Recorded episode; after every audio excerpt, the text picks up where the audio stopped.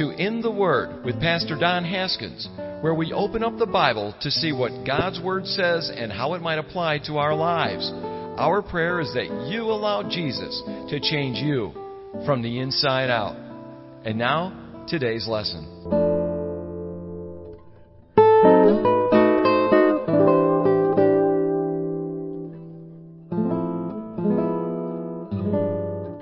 Last week we talked about in 2 Corinthians chapter 8, you remember Paul was talking about how um, the churches up in Macedonia, remember he was talking about how poor they were. They were very poor, they're very destitute, and uh, Corinth, on the other hand, this is a letter written to Corinth, and so Paul is reiterating, you know, uh, to the Corinthians who he wrote the letter to, and he was in Macedonia at the time, and he's talking about the things that are happening in Macedonia and how much they're giving.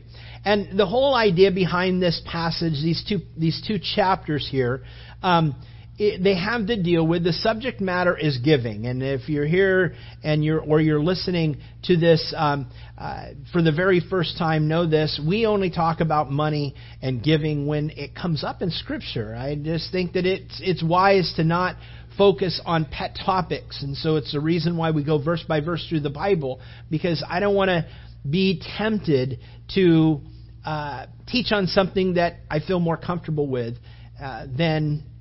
And, and then stay away from those areas that to me they're very uncomfortable to talk about. And I think that that's a, a safe way of, of looking at and, and working our way through the Word of God.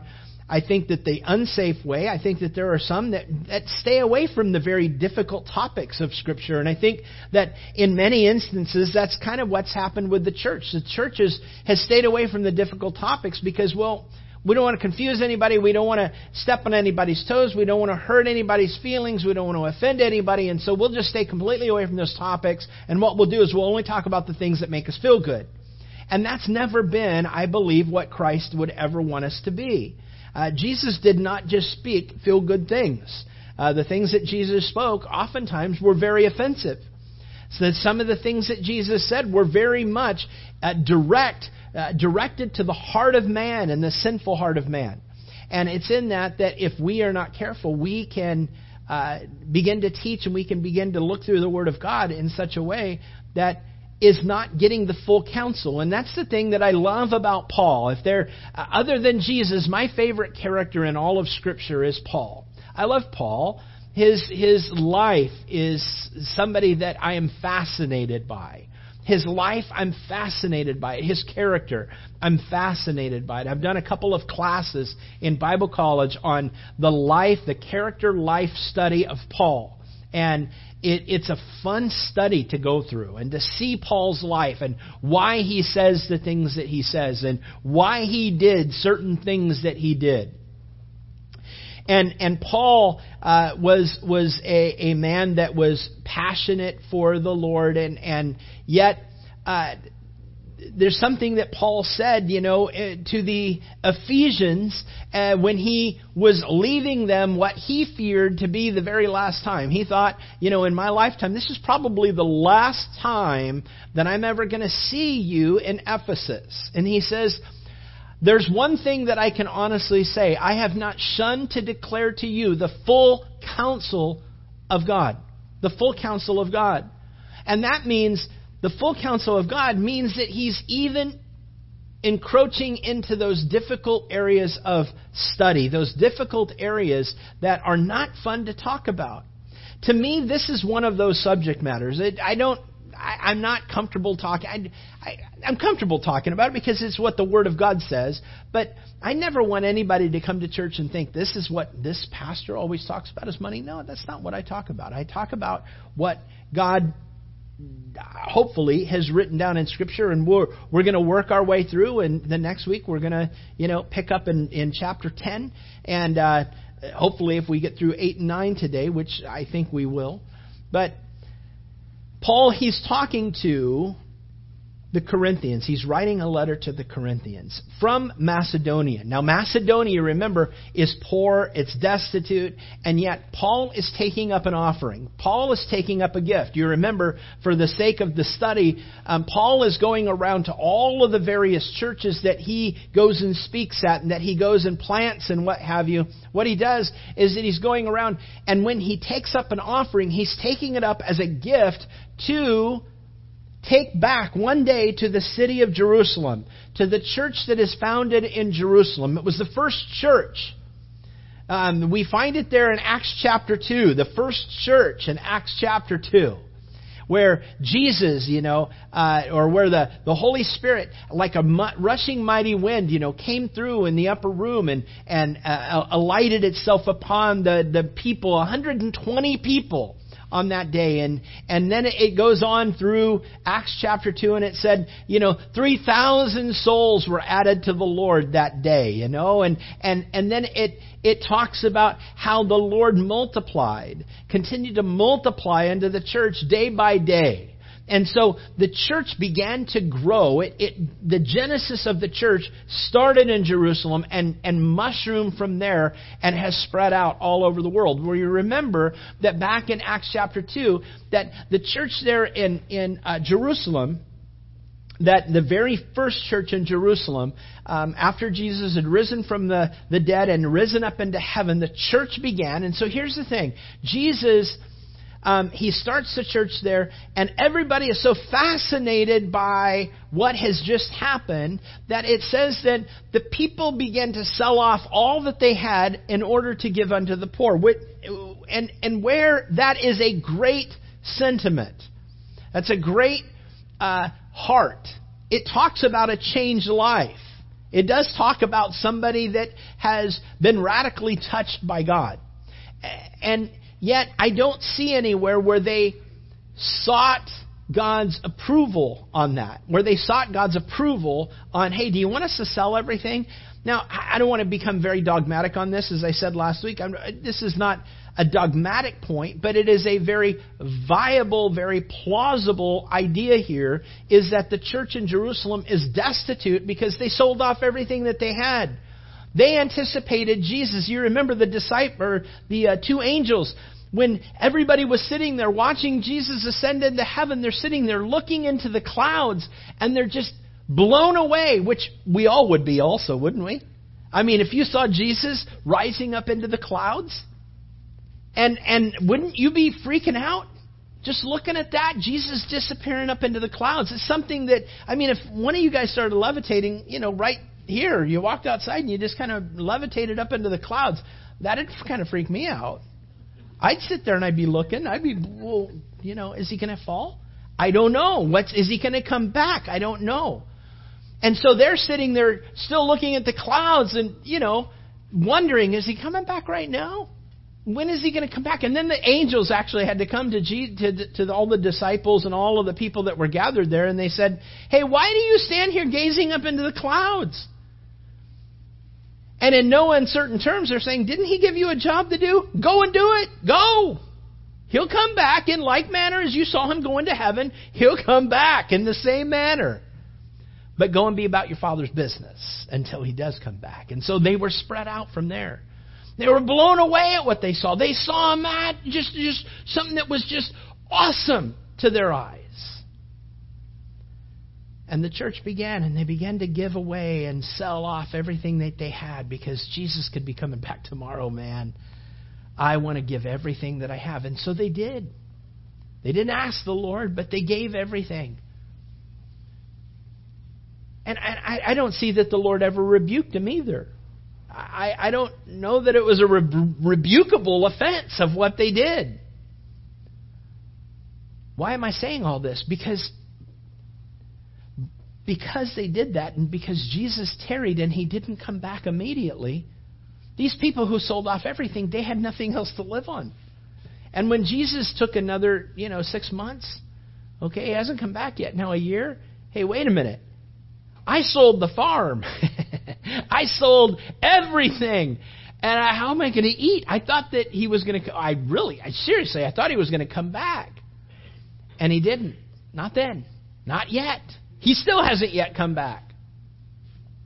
And so God put it, I believe, upon Paul's heart to go and reach out to the surrounding churches, all of the known world at the time, you know, the, the area that, that the church had filtered out into. And Paul was one of those that was out there taking in gifts, taking in offerings from all the other churches and saying, hey, the church, you're a church here, but you all were birthed out of this one church in Jerusalem, and man, they're destitute and they're hurting. And so, can we all kind of come together and band together and give to them? Give to them? And however Paul couched it, one day he was going to take all of that and take it back into Jerusalem and it was going to bless them, I mean, beyond. It would blow their minds what God was going to do. That's the reason why Paul is talking about in chapters 8 and 9 about giving. Because he, here he had said that um, the, the Macedonians had given far and above beyond what they had ever, that Paul ever suspected that they could ever give. He, he says, listen, I bear witness in verse 3 that according to their ability, no, no, wait, wait, even beyond their ability, they were freely willing to give. To who? To the church that was in Jerusalem. Well, Paul's going to go on and he's going to say here um, that he's telling to the Corinthians, he's saying these guys who are destitute, who have no money, they gave so much money. They gave so much. And, and, and when I say so much money, for them it was a lot. For them it was a lot. It was more. I mean, Paul was like, ah, you guys kind of maybe keep some of this back. And they're going, no, they, they compelled Paul to take the money. You take this. This is from us. You know, I, I kind of look at them kind of like a as a, a, a a southern, you know, mom who cooks. You sit down and eat you know, uh, or, or, or, you know, uh, uh, uh, you know, I think of, of Latin moms that sit down and eat, or Italian. I, I think it's just moms. Okay, they just sit down and eat, eat, eat. Oh, I, I'm okay. Eat, you know, you know. No, but I'm not really eat, eat. Take what I have. Take it. Eat it.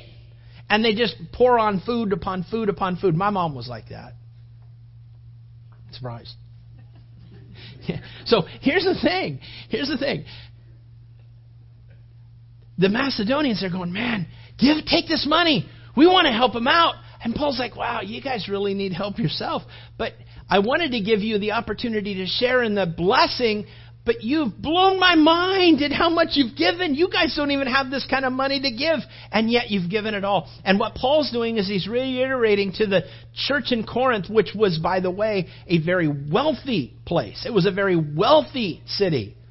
And what we're going to see here in just a second is that they were so wealthy they were wealthy and they had committed to Paul of what they were going to give. They had said, hey, we're giving, we want to give such and such to Jerusalem. We want to give such and such of a gift. And why Paul didn't take it at the time, I don't know. It's not spoken of here. But for some reason, Paul delayed in taking that gift at the, immediately. Maybe because he had to go to Macedonia and then when he was going to come back, he was going to receive the gift. I don't know. I don't know why Paul didn't take the money, but here's the thing. They committed to a certain amount of a gift, but now they committed to it, and Paul has gone on and has talked to the various other cities that he's gone to, and he says, Hey, let me tell you what God has done down in Corinth.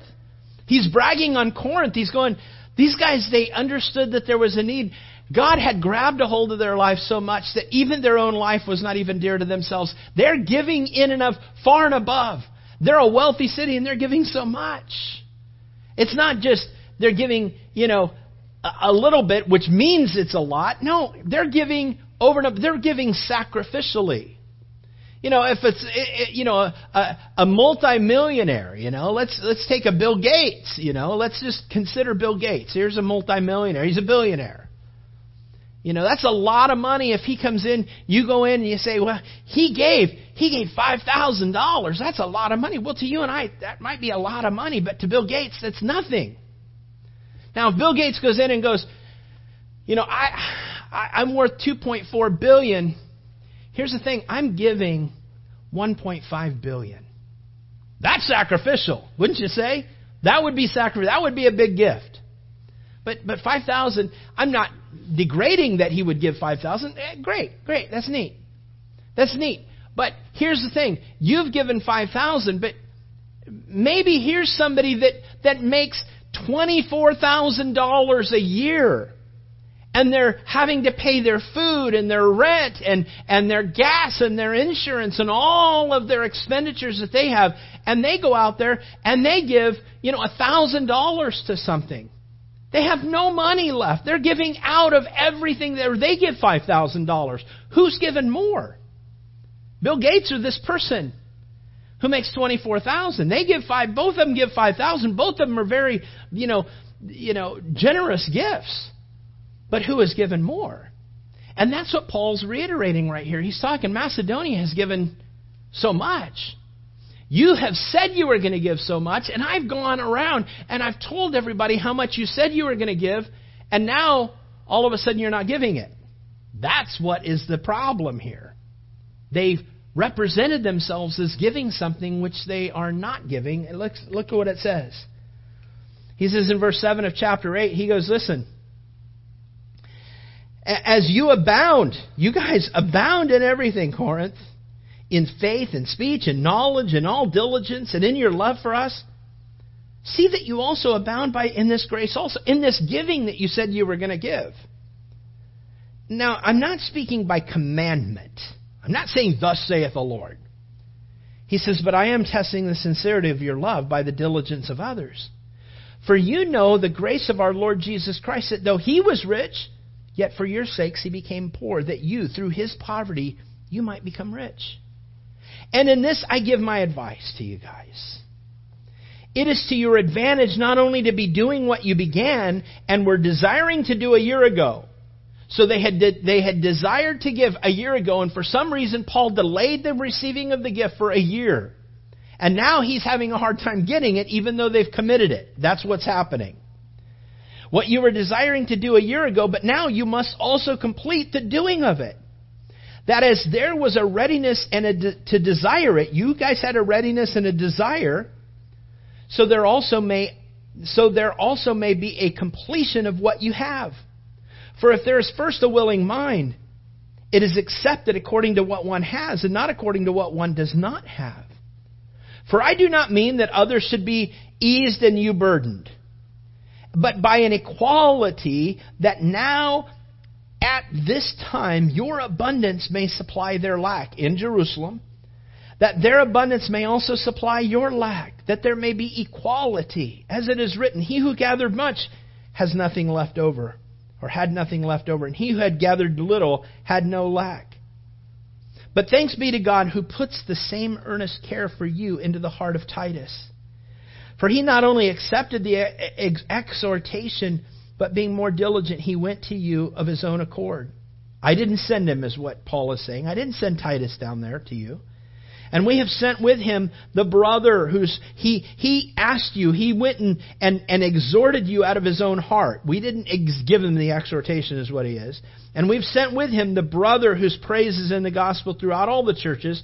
And not only that, but who was also chosen by the churches to travel with us with this gift, and it's talking about the gift that he's receiving from all of these churches, which is administered by us to the glory of the Lord himself and to show your ready mind, avoiding this, that anyone should blame us in this lavish gift which is administered by us. We're going to give a big gift to Jerusalem.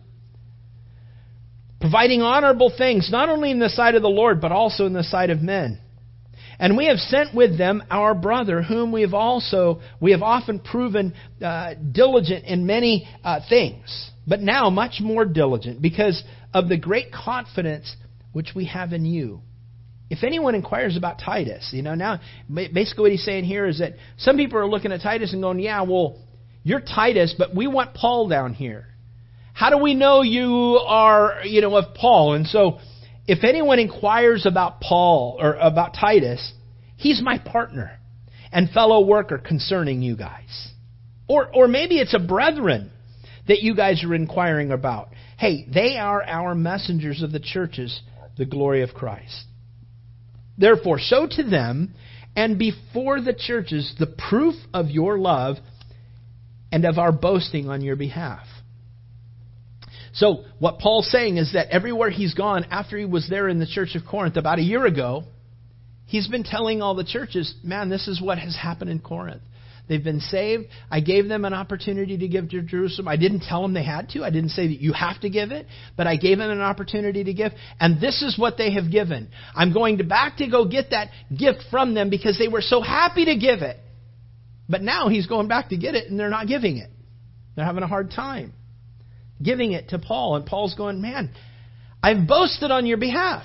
That's what he was just saying there in that last uh, uh, verse in verse 24. Therefore, show to them and before the churches the proof of your love and of our boasting on your behalf. He's going to say it again here in just a second. Verse 9, verse 1 of chapter 9. Paul says, Now concerning the ministering to the saints, it is superfluous for me to write to you. For I know your willingness, about which I boast of you, to the Macedonians you were willing to give so much, and I boasted on your giving to the Macedonians. Achaia was ready a year ago. Achaia is the area where Corinth is. It was ready a year ago, and your zeal has stirred up the majority of the other churches that I've been to. That you were going to do what you did, it has stirred up all these churches to give over and above also. Yet I've sent the brethren, lest our boasting of you should be in vain in this respect that, as I said, you may be ready. Lest if some Macedonians come with me and find you unprepared, we, not to mention you, should be ashamed of this confident boasting. So what's he saying?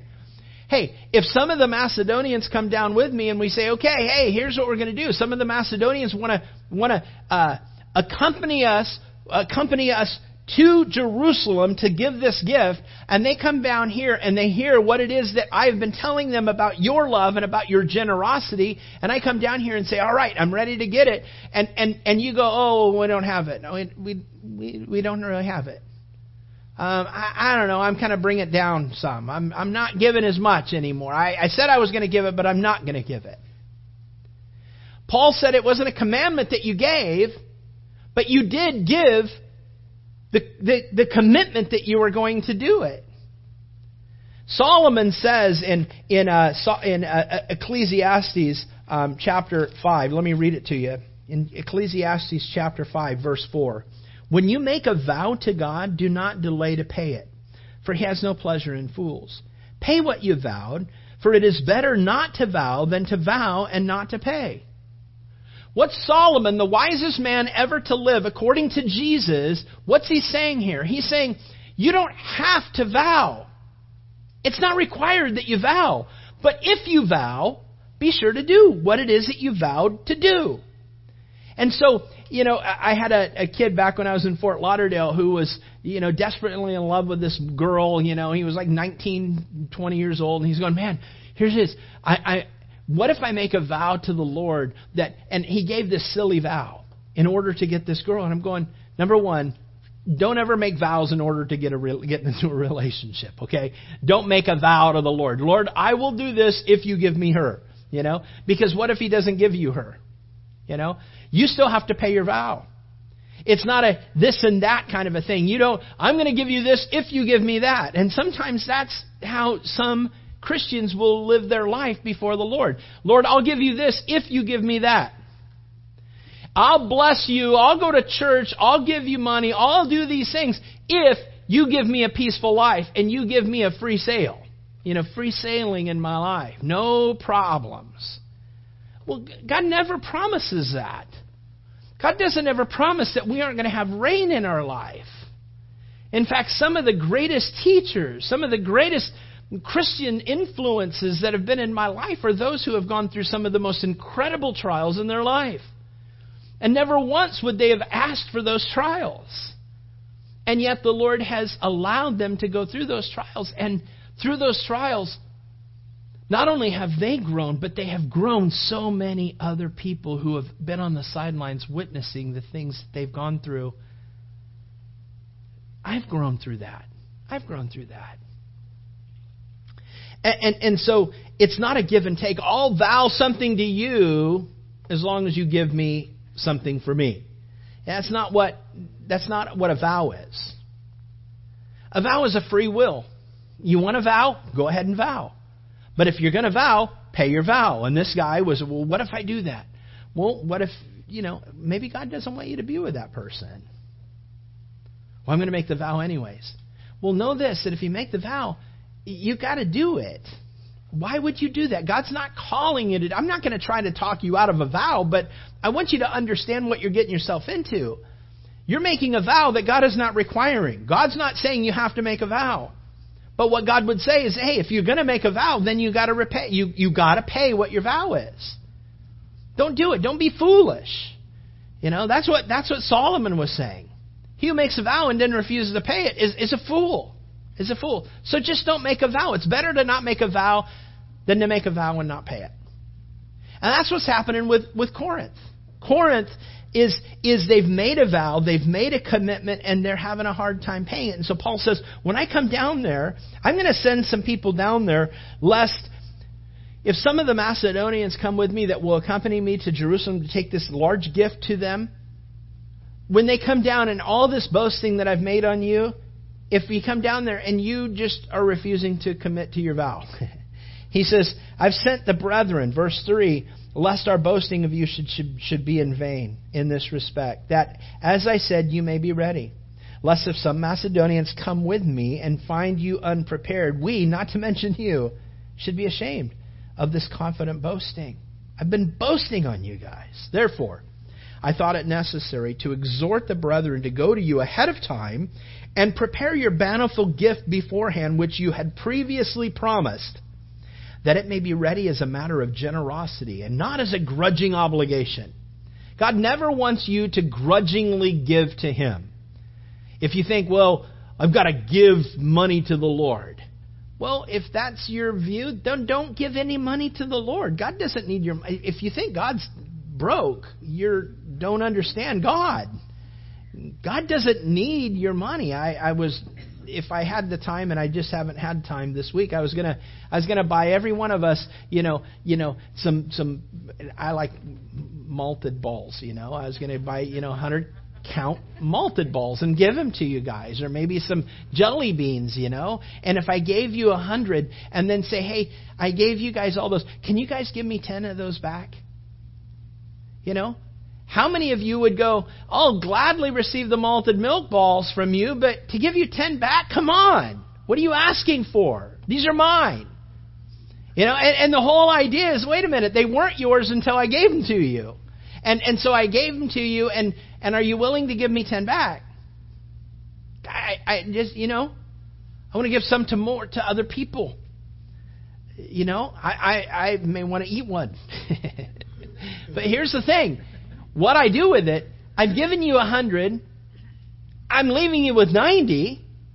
Can I have 10? No. They're mine. And a friend of mine, Casper uh, Terry, out in California, that used to, he bought up my dad's business back when he was growing, uh, when I was growing up out there. Um, he was, t- he taught his kids uh, the value of turning lights off in the house. Those of you who have ever had to deal this with your kids, you understand, and you'll it, you'll enjoy this this story. And Casper, he he basically said, "I'm tired of telling people to to you know not waste milk, you know, not waste you know juice, not leave the refrigerator door on, not leave the doors open, not leave the lights on in the house. You guys all have to take you know responsibility." And his kids were like under ten, I think, is what they were. He had three of them, and three of his kids were below 10 years old and, and he said so here's what we're going to do. I'm every every month i'm going to give you guys a hundred dollars each. A hundred dollars each. And i got it for you guys today. And he set them down at a dinner table and he gave each one of them a stack of a hundred dollar of, of one dollar bills of a hundred dollars and they're going, oh, this is so cool. You're the coolest dad in the whole wide world. Da, da, da. He goes, oh, no, no, no. You guys can have, um, you guys can have all the money. But here's the thing. We all, I mean, this is, we're all going to do this. Now, here's the electric bill. And he brings it out. Now, mom and I are going to pay this amount, but we need you guys to chip in. So I'm going to need $32 from every one of you. And, and he went through all the bills in the house. And by the time they got down to where they had $2 left, they were crying. And they were, you're no fair. You, I hate you. You know, what all the different things that a kid would do, you know? And, and yet, he was teaching them the value. He was just going, now, would you please, for mercy's sake, shut the lights off in the house, you know? And, and he taught him a lesson. It's something that has stuck with me. But here's the thing. Paul, he's talking to the, to the Corinthians. He's saying, you vowed something you're not giving it. And, and so we've got a problem. We've got a problem. You, you, I want you to give, but I don't want you to give grudgingly. I don't want you to go, oh, I've got to give this amount of money. Wait a minute. This was a year ago, you were going, I gladly give you, I give this because something has happened in their life. Something has happened in their life all of us are familiar with uh, probably the most famous Christmas story, other than the Christmas story of, of Christ, but a movie and, and a Christmas book that um, we're all probably pretty familiar with. Give me, give me probably what you would think the most famous Christmas story would be, other than obviously the birth of Christ. What would you? Huh? Wonderful Life. What did you say? Bing, bing, bing. Christmas Carol. Charles Dickens. Charles Dickens. Christmas Carol. We understand the story. You remember? And for sake of time, we understand Ebenezer Scrooge. He's Scrooge. You know. You know, when you hear Ebenezer Scrooge, you know, that just sounds disgruntled, right? And, and, and so you know the story. You know that he with Cratchit, you know, he's just a he's just a, a you know a mean guy. He's a mean boss. And then he's visited, you know, by the three angels or the three spirits. You remember the, you know, Christmas past, Christmas present, and Christmas future. You know, the past shows his life in all the wonderful growing up that he had and the love that he had in his life before it was taken away from him. And the next thing you know, his present, you know. So he saw his past, then he gets into his present, he sees he's he's disgruntled now because that which was the love of his life was taken from his life. And now he's disgruntled. And then they go into the christmas future and it shows his death. He's dead. He's going to die and and he he wakes up to this realization that I'm going to die. Please don't let that be. Please don't let it be. That's okay. They don't like the Christmas Carol story. Um, the Wisemans, no, they they have an open house that they got to go to right now. Um, they they you you know the story. He wakes up with this regret. He wakes up to this remorse. He wakes up to this repentance. Please don't let it be. I want to live. I want to live. I want to live. And he wakes up and he's alive, what happens to him? Something's radical's happened to him, didn't it? It's a story of redemption. The whole picture of a Christmas carol is really a Christian story of redemption. Here, you've given an opportunity. It's, a, it's an opportunity to see what your life will be if you continued on this road. But here's the thing that you have been given life, even another day. Use it for the glory of the Lord. And here's the thing He opens up his, his window. Hey, little boy, what day is today? Oh, well, it's, uh, it's Christmas, sir. Hey, is that Christmas goose still in the window? Oh, the huge one that's bigger than I am that costs more than anybody makes in this town? yes, that's the one. Here, go and buy it. Here's some money, and I'll even give you more when you come back, you know. And and he's so something has changed. Something changed in his life. He recognized who he used to be and what he had become, and now he had something brand new in his life, and he wanted it, his whole life radically changed from that day forward, didn't it? It's the same kind of a picture of redemption for you and I. When before you became a Christian, before I became a Christian, I I was living my life. I might even have had some happy times in my life, but the thing is, when I came to Christ, when I recognized what Christ has saved me to and from, here's the thing. My life radically changed. Something happened in my life. Something happened in the Macedonians' life. Something happened in the Corinthians' life. Something happened in your life. And the thing is, is that don't ever lose that. The problem that we have in our life as Christians is that we can lose the understanding of what we have been saved from and what we've been saved to.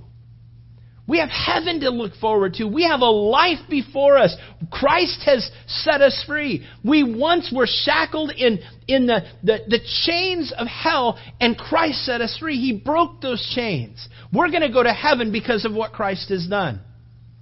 And here's the thing, it happened to the Corinthians and they were so exuberant. They were, my goodness, anything. And they, they offered. And now they've begun to go on with their life for a little bit and they've begun to settle into their Christian life. They begin to allow some of the things that were a part of their old life back into the church. As we look in 1st and 2nd Corinthians, they begin to allow some of the old lifestyle to be back into their life. And it causes a problem. As it causes me a problem, as it causes you a problem.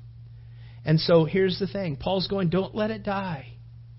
And I encourage you, if there's a message here today for you, it's this. Remember the days when you got saved. Remember the days where the Lord had grabbed a hold of your life, where you recognized that, man, I once was lost. Yesterday I woke up and I was going to hell. Today, Christ saved my soul. I'm going to heaven. No matter what happens in my life, it's it can't be so bad that even if I die today, it might be the best day of my life because I'm going to go to heaven. There's what can life do to me now? What can anything do to me now? I've got heaven in front of me. And your life and outlook in life just radically changed because Christ set you free. Because Christ came in. He stepped in. He stepped in. He stepped in with the Corinthians and they began to settle back in. Let me just finish right here. He says, you know,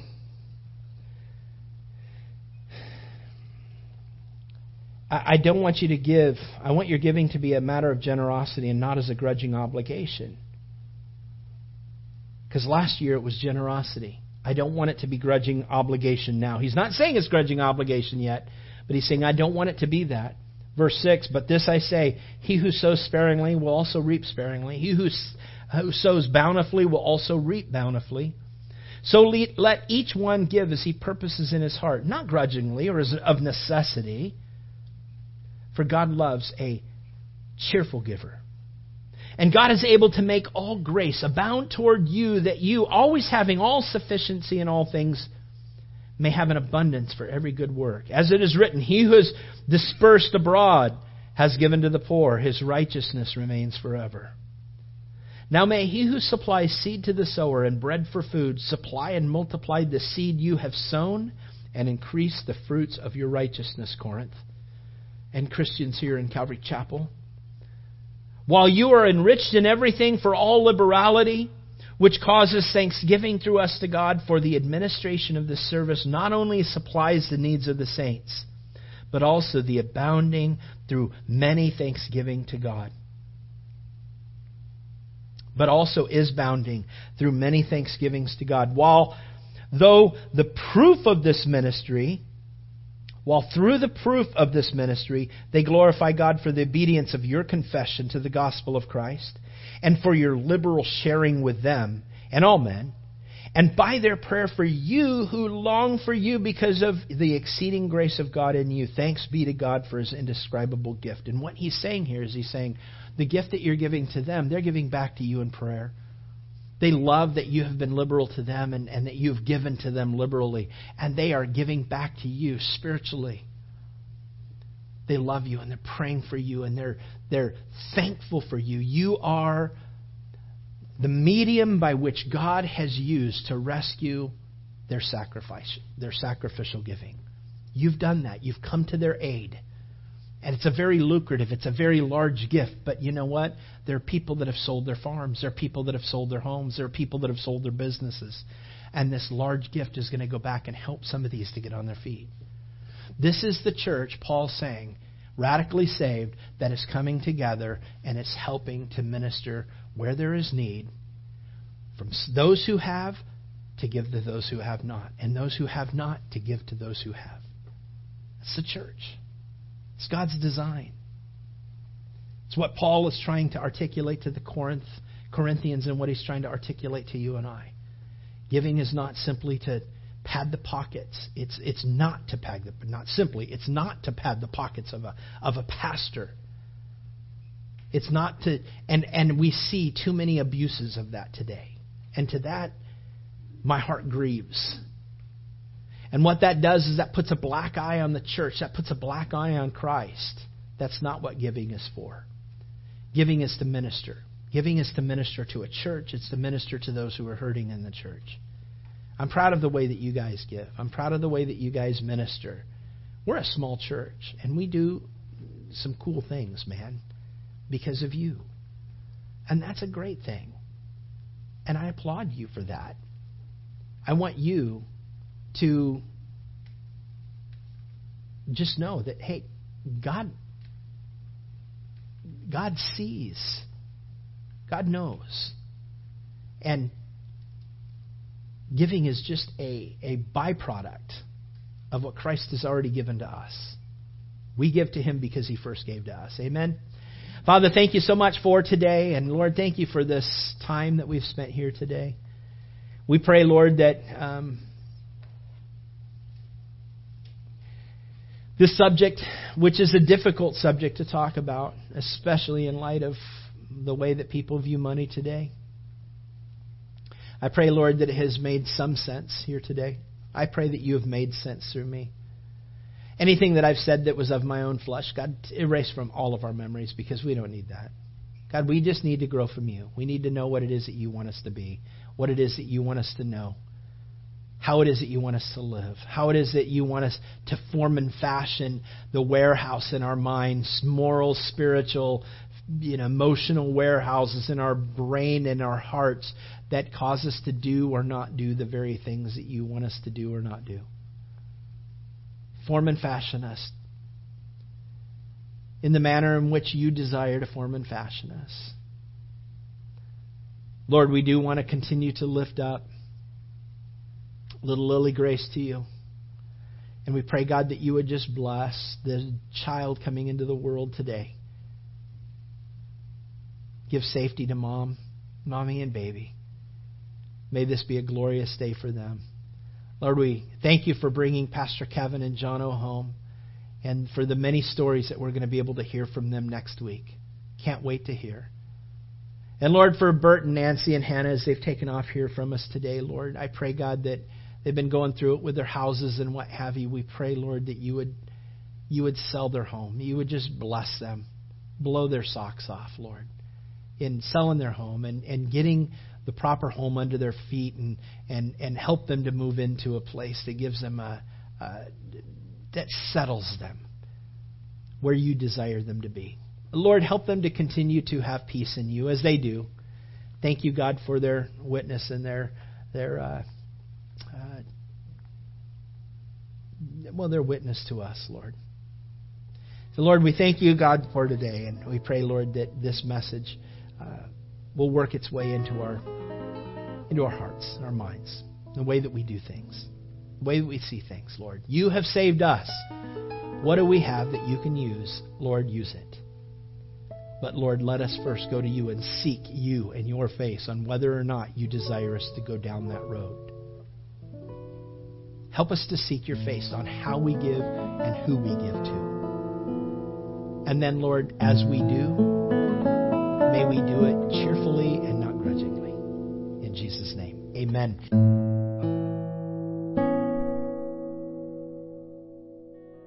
Hey, thanks for listening. So, did Jesus cause a change in you today? Or do you need prayer? We'd love to hear from you. Please contact us by visiting our website at calvarychapelcf.com or call our office at 941 926 3717. That's 941 926 3717. Again, thanks for listening to In the Word with Pastor Don.